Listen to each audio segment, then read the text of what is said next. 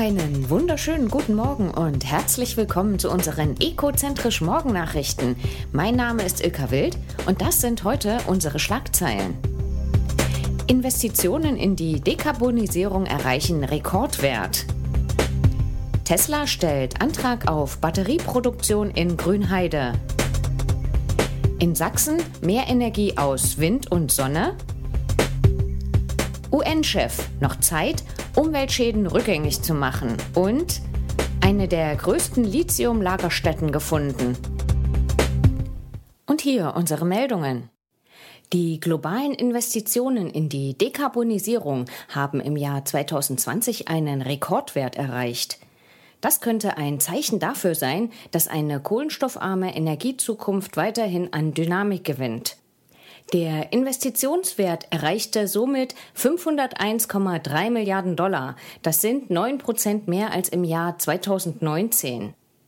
Das betrifft erneuerbare Energien, Speicherung, Elektrofahrzeuge und Heizung, Wasserstoff sowie Kohlenstoffabscheidung und Speicherung. Die höchsten nominalen Investitionen tätigten China und die USA, obwohl die Investitionen beider Länder im Vergleich zum Vorjahr rückläufig waren. In Europa stieg der Investitionswert jedoch um 67 Prozent im Vergleich zu 2019 an. Der Elektroautobauer Tesla will in seiner Gigafactory in Grünheide nun auch Batteriezellen herstellen. Auch aus diesem Grund habe das US-Unternehmen neue Antragsunterlagen beim Brandenburgischen Landesamt für Umwelt eingereicht.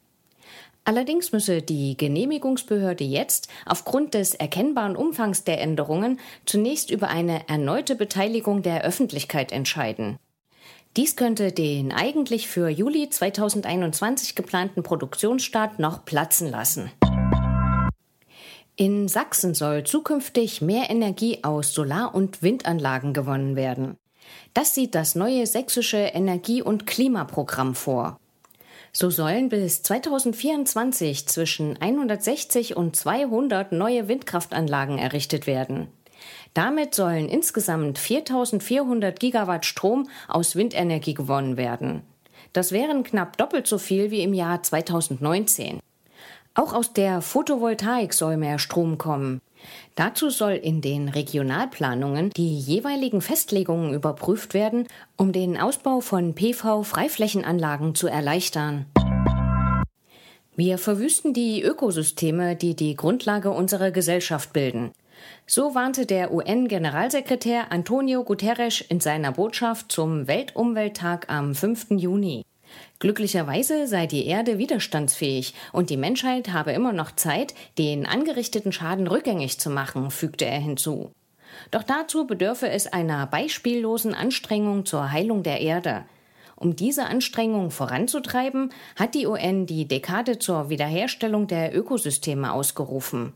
Wie Guterres erklärte, könne durch die Wiederherstellung von Ökosystemen eine Transformation vorangetrieben werden, die zur Erreichung aller nachhaltigen Entwicklungsziele beitragen werde.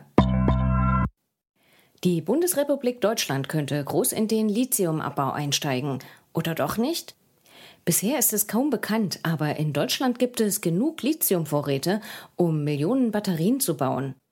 Im Schwarzwald beispielsweise vermuten Fachleute in mehr als 1000 Metern Tiefe Europas größtes Lithiumvorkommen, ausreichend für 400 Millionen Elektroautos.